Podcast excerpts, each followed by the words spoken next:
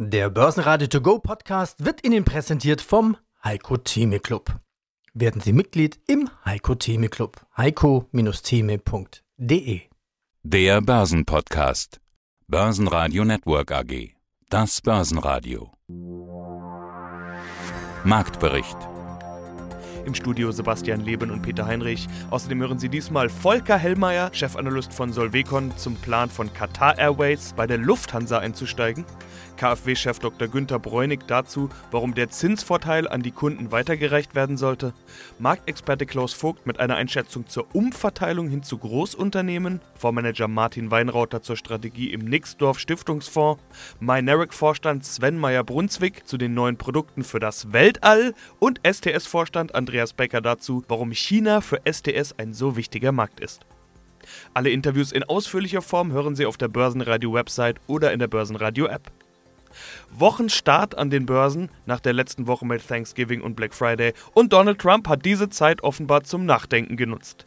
Er rollt den Handelskonflikt neu auf und eröffnet sogar noch einen neuen Kriegsschauplatz, indem er Zölle gegen Brasilien und Argentinien erhebt. Dies hat er über Twitter mitgeteilt. Der DAX ist daraufhin abgetaucht.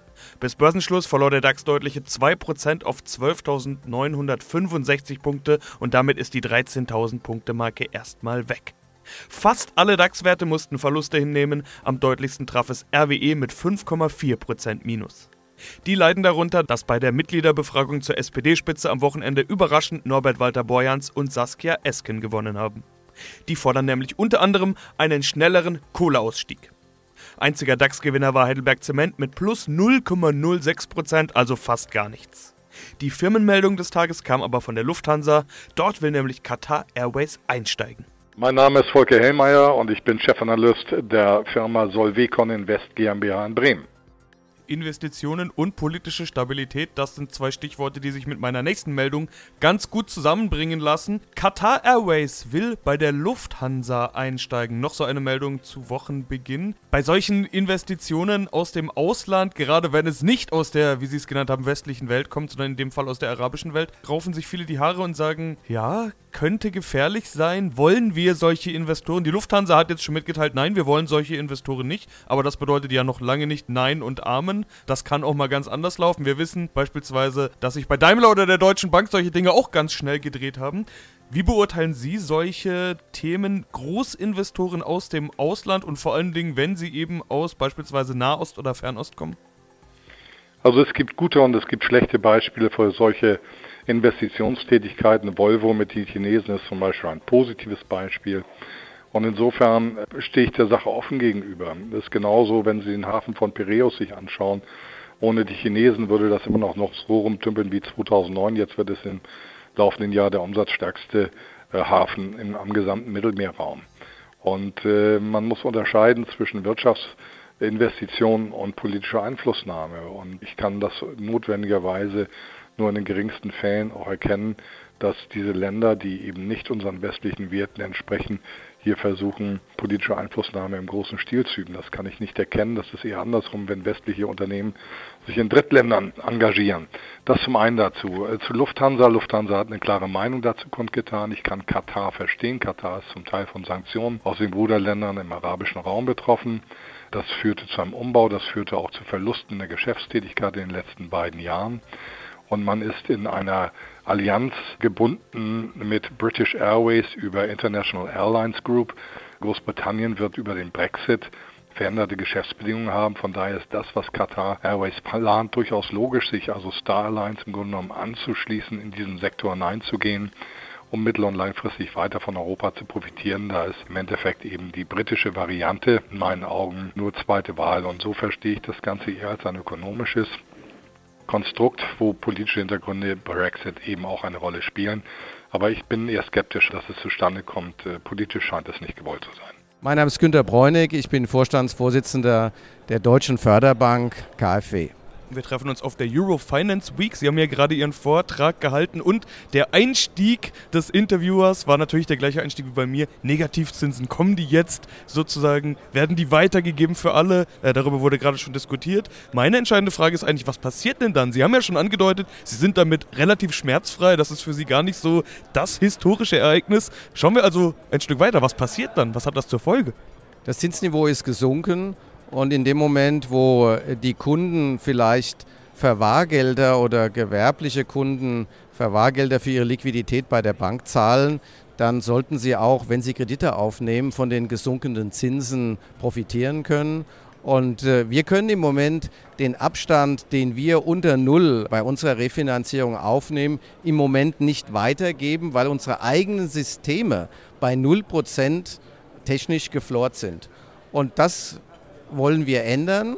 Dazu müssen wir unsere Systeme ändern, aber die Durchleitungsbanken, über die wir unsere Förderkredite leiten, müssen auch ihre Systeme ändern. Und das haben wir jetzt mal gesamthaft in der Branche besprochen. Und da gehen wir jetzt einfach an die Arbeit, weil es darum geht, den Zinsvorteil an die Kunden weiterzureichen. Das heißt noch nicht, dass wir morgen beim Kunden negative Zinsen haben, aber zumindest könnten sich die Zinsen bei weiter sinkendem Marktumfeld auch Richtung Null bewegen, was ja auch schon nicht schlecht wäre. Das wäre zumindest schon mal das, was Sie gerade als Zinsvorteil bezeichnet haben. Wenn es jetzt aber negativ wird, dann ist es ja sogar noch mehr als Zinsvorteil. Das wäre dann wirklich so, dass man quasi weniger zurückzahlt, als man bekommt, beziehungsweise noch was drauf bekommt sozusagen. Würde das dann aus Ihrer Sicht dafür sorgen, dass dann wirklich auch diese Riesennachfrage da ist, dass dann viel mehr nachgefragt wird als bisher vielleicht?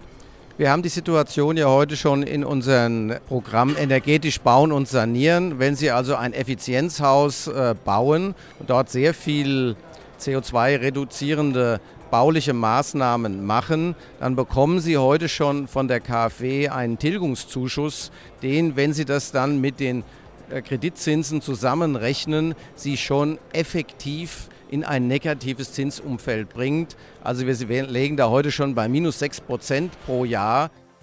Klaus Vogt, guten Tag. Ich bin Herausgeber und Chefredakteur des Börsenbriefs Krisensicher investieren. Fassen wir jetzt nochmal zusammen. Wie wird Wohlstand vernichtet und wie schützt man sich vor dieser Vernichtung und wie kann sich ein normaler Verdiener, normale Angestellte und Arbeiter schützen? Und da packe ich, packe ich gleich noch eine Frage mit rein. Ja, und wenn die Demokratie in Gefahr ist, wie soll man dagegen steuern? Fakt ist tatsächlich, dass die Notenbanken mit ihrer Nullzinspolitik den Zins abgeschafft haben, also den Preis des Kapitals und damit den wichtigsten Steuerungsmechanismus einer Marktwirtschaft. Das heißt, die Notenbanken sind dabei, die Marktwirtschaft auszuhebeln und abzuschaffen.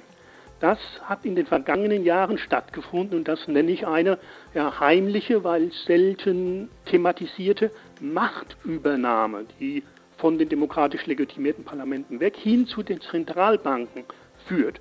Und was haben die Zentralbanken im Rahmen dieser Machtübernahme getan? Sie haben durch ihre Geldpolitik, durch die Nutzzinspolitik und die Anleihenkäufe Umverteilungsmechanismen in Gang gesetzt, die man sich sehr genau anschauen muss, die gewissermaßen als Nebenwirkungen ihrer Geldpolitik bezeichnet werden könnten. Umverteilungsmechanismen, die sehr unsozial sind, weil sie von unten nach oben letzten Endes verteilen. Wer nichts hat, bekommt auch nichts mehr dazu. Nie war es schwerer, wohlhabend zu werden als heute. Umverteilung auch von jung zu alt, wenn Sie sehen, wie die Einstiegsgehälter der jungen Leute aussehen, verglichen mit dem, was wir unsere Generationen früher hatten. Umverteilungsmechanismen auch innerhalb Europas von Nord nach Süd, Umverteilungsmechanismen über diese Anleihenkaufprogramme hin zu Großunternehmen, die klar bevorteilt werden, während kleinere Unternehmen, die keinen direkten Marktzugang zu den Finanzmärkten haben, äh, entweder gar keine Kredite oder erheblich teurere Kredite bekommen. Das sind alles ja, Wirkungen der Notenbankpolitik, die eindeutig negativ zu beurteilen sind und die ja, genau genommen von Geldpolitikern nicht durchgeführt werden dürfen. Diese unangenehmen Folgen dieser Machtverschiebung werden jetzt immer stärker spürbar. Die Menschen wissen es nicht unbedingt mh, hm, ursächlich zu sagen, aber die Menschen fühlen, spüren, dass etwas nicht stimmt, dass es ihnen nicht mehr besser, sondern schlechter geht. Und insofern führt diese äh, ungerechte, unsoziale Geldpolitik auch zu politischem Extremismus in den einzelnen europäischen Ländern, aber tatsächlich ja auch zu Spannungen zwischen den europäischen Ländern, ja, wie wir sie in den vergangenen 30 Jahren zum Glück niemals hatten. Mein Name ist Martin Weinrauter. Ich bin einerseits Vermögensverwalter seit 28 Jahren und genauso lang auch Fondsmanager. Denn um Vermögensverwalter zu werden, gab es bei uns, bei Herrn Gromer, meinem Partner und mir, eine Grundsatzentscheidung. Wir wollten Risikomanager sein und das sind wir bis heute geblieben. Grohmann und Weinrotter sind Risikomanager und immer, wenn man mich hört, im Hintergrund kann man das Wort hören, ja, es redet ein Risikomanager. Dann schauen wir uns diese Änderung doch mal an und jetzt kommen wir zum richtig spannenden Teil. Die Anlagestrategie wird geändert. Risikomanagement bleibt natürlich Ihr Thema. Aktien hatten Sie gerade schon angesprochen. An Aktien äh, führt kein Weg vorbei, so formuliere ich das jetzt mal selbst, aus dem, was ich aus Ihren Worten gerade herauslesen konnte. Wie sieht die neue Anlagestrategie aus? Gut, der entscheidende, der wirklich spannende Punkt ist, es ist ein Nachhaltigkeitsmandat. Und das ist nicht unser erstes Mandat. Nur haben wir uns aus unterschiedlichen Gründen dazu entschieden, uns diesen Schuh Nachhaltigkeit nicht selber komplett anzuziehen. Wir haben zwar eine hohe Sympathie für das Thema und äh, viele unserer Kunden fragen gerade in der jüngeren Generation auch sehr markant nach Nachhaltigkeitsthemen, aber wir sind Risikomanager und sagen, wenn man das seit 30 Jahren betrieben hat, weiß man einfach, dass die Tücken oft im Detail eines Themas stecken. Und auch Nachhaltigkeit ist ein so breites Feld, dass wir uns nicht anmaßen, mit einer Datenbank oder einer kurzen Auseinandersetzung zu sagen, da sind wir zu Hause. Wir haben uns also Partner gesucht, sind mit dem One World Protect und Ökorente aus Luxemburg da sehr erfolgreich unterwegs. Und hier kam jetzt eine zweite Nachhaltigkeitsanfrage. Und Nixdorf, wenn man den Namen hört, weiß man schon, woher das Winter weht. Unternehmerfamilie. Und das Spannende ist, sie denken das Ganze nicht vom Thema primär der Klimadebatte an, obwohl ihnen das wichtig ist und sie dort erhebliche Aktivitäten haben. Sie denken es von der Good Governance her, von der guten Unternehmensführung. Und da sehen wir bei uns eben auch die Punkte, wenn uns das Thema berührt und wenn wir selber dort aktiv sind, ist es bei uns in der Firma eben auch ein Thema. Wie sieht Good Governance im Bereich Nachhaltigkeit, Vermögensverwaltung aus? Das hat uns tatsächlich bewegt und die Diskussionen waren sehr fruchtbar in dem Bereich. Sven Meyer Brunswick, Leiter Unternehmensstrategie bei Maneric.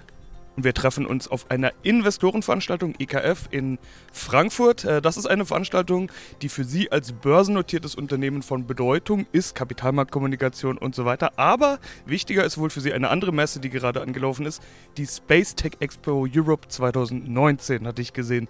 Das Weltall ist wieder in aller Munde. Okay, wir haben ja auch gerade 50 Jahre Mondlandung gehabt, deshalb war das sowieso großes Thema. Aber wir haben auch private Space-Unternehmen wie SpaceX und die, der kürzlich an die Börsen gegangene Virgin Galactic. Äh, was bedeutet Weltall Space, dieses ganze große Thema? Was bedeutet das für Sie?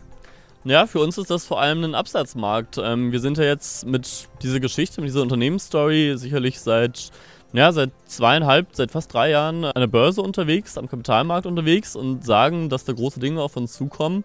Und jetzt sehen wir das auch. Früher waren wir so die, die einsamen Rufer im Walde, sage ich mal, die das gemacht haben. Heute ist das in aller Munde. Im Handelsblatt war kürzlich eine Titelstory zum Thema. Das sind alles Kunden für uns. Und ich glaube, die Änderung ist, dass Weltall nicht mehr als was Exotisches betrachtet wird, sondern heute ist das Mittel zum Zweck, um ganz normale Absatzmärkte zu bedienen. Aber auf einer Veranstaltung wie hier müssen Sie wahrscheinlich trotzdem noch viel erklären, was ist überhaupt gemeint mit Weltall und so weiter. Auf einer Space Tech Expo wahrscheinlich nicht mehr. Was ist denn die Story, die Sie da erzählen? Naja, die Story, die wir da erzählen, ist, dass unsere Produkte jetzt fertig sind. Die können jetzt eingekauft werden, diese Produkte. An denen haben wir über zehn Jahre geschraubt am Ende. Wir sind ja eine Ausgründung vom Deutschen Zentrum für Luft- und Raumfahrt. Da hat schon vor der Unternehmensgründung 20 Jahre Forschung daran stattgefunden, an der Laserkommunikation. Seitdem haben wir nochmal 10 Jahre Know-how reingesteckt und jetzt sind wir da angekommen, dass wir fertige Produkte haben, die in wenigen Monaten auslieferbar sind, wenn die heute bestellt werden. Das ist neu. Das gab es so noch nie in der Laserkommunikation. In der ganzen Geschichte der Laserkommunikation gab es noch nie fertige Produkte, die man hätte so bestellen können und die einfach ausgeliefert werden, wenn man sie denn braucht und die produziert werden in Stückzahlen. Das ist neu und das erzählen wir da. Mein Name ist Andreas Becker, CEO der SDS Group. Und das ist ein weltweit führender Nutzfahrzeugsystemlieferant für die Automobilindustrie, so hatte ich es gelesen, im Soft- und Hard-Trim-Bereich. Das bedeutet Kunststoff, Bauteile für das Auto, Fahrerkabinen. So habe ich das verstanden und so ähnlich wurde es auch im letzten Börsenradio-Interview beschrieben. Kann man das so zusammenfassen oder ist das nicht präzise genug? Nein, das ist richtig. Wir bauen und beliefern unseren Kunden komplette Systeme für die Außen- und Innenverkleidung, hauptsächlich aus Plastik. Und komplette Systeme bedeutet was genau? Komplette Systeme können sich zum Beispiel vorstellen, entweder ein komplettes Dach, das bedeutet ein Außendach mit der Innenverkleidung und mit einem äh, Ablagesystem oder zum Beispiel auch für die Front ein komplettes Frontmodul, das heißt ein komplett montierter Kotflügel, zum Beispiel für einen LKW. Damit haben wir jetzt alle abgeholt, die gar nicht genau wussten, um was es geht. Äh, steigen wir aber gleich ein in den Newsflow sozusagen. Ich hatte gesehen, in China haben sie ein neues Headquarter eröffnet. Da wurden auch Werke gebaut in der Vergangenheit. China irgendwie scheint Place to be zu sein für sie. Warum ist China so ein wichtiger Markt? Vollkommen richtig. Unser Hauptgeschäft der SDS sind die leichten bis schweren Nutzfahrzeuge. Auch hier ist China der größte Markt der Welt. Wir sehen hier ein großes Potenzial für die SDS-Gruppe, um weiter zu wachsen. Daher haben wir Ende letzten Jahres ein neues Headquarter eröffnet und dieses Jahr unseren dritten plant. Aber wenn wir über China sprechen, dann muss ich doch gleich ein Stichwort einwerfen und das lautet Handelsstreit. Sorgen Sie sich da? Sicherlich bleiben auch unsere Kunden vom Handelsstreit nicht verschont. Wir haben auch dieses Jahr gesehen in den ersten Quartalen, dass der chinesische Markt für uns leicht rückläufig war. Was wir aber jetzt sehen im November, dass hier die Volumen wieder leicht nach oben gehen. Kann man das auch als Konjunkturbarometer sozusagen ein bisschen betrachten? Also sind Sie tatsächlich äh, zyklisch? Kann man das so sehen? Die Konjunktur steigt und bei Ihnen gehen die Aufträge ein? Sicherlich kann man bei uns sagen, dass die Nutzfahrzeuge eher ein Investitionsgut sind. Das heißt äh, auch ein Barometer ähm, für die wirtschaftliche Entwicklung. Börsenradio Network AG Marktbericht Der Börsenradio To Go Podcast wurde Ihnen präsentiert vom Heiko Theme Club. Werden Sie Mitglied im Heiko Theme Club. heiko-theme.de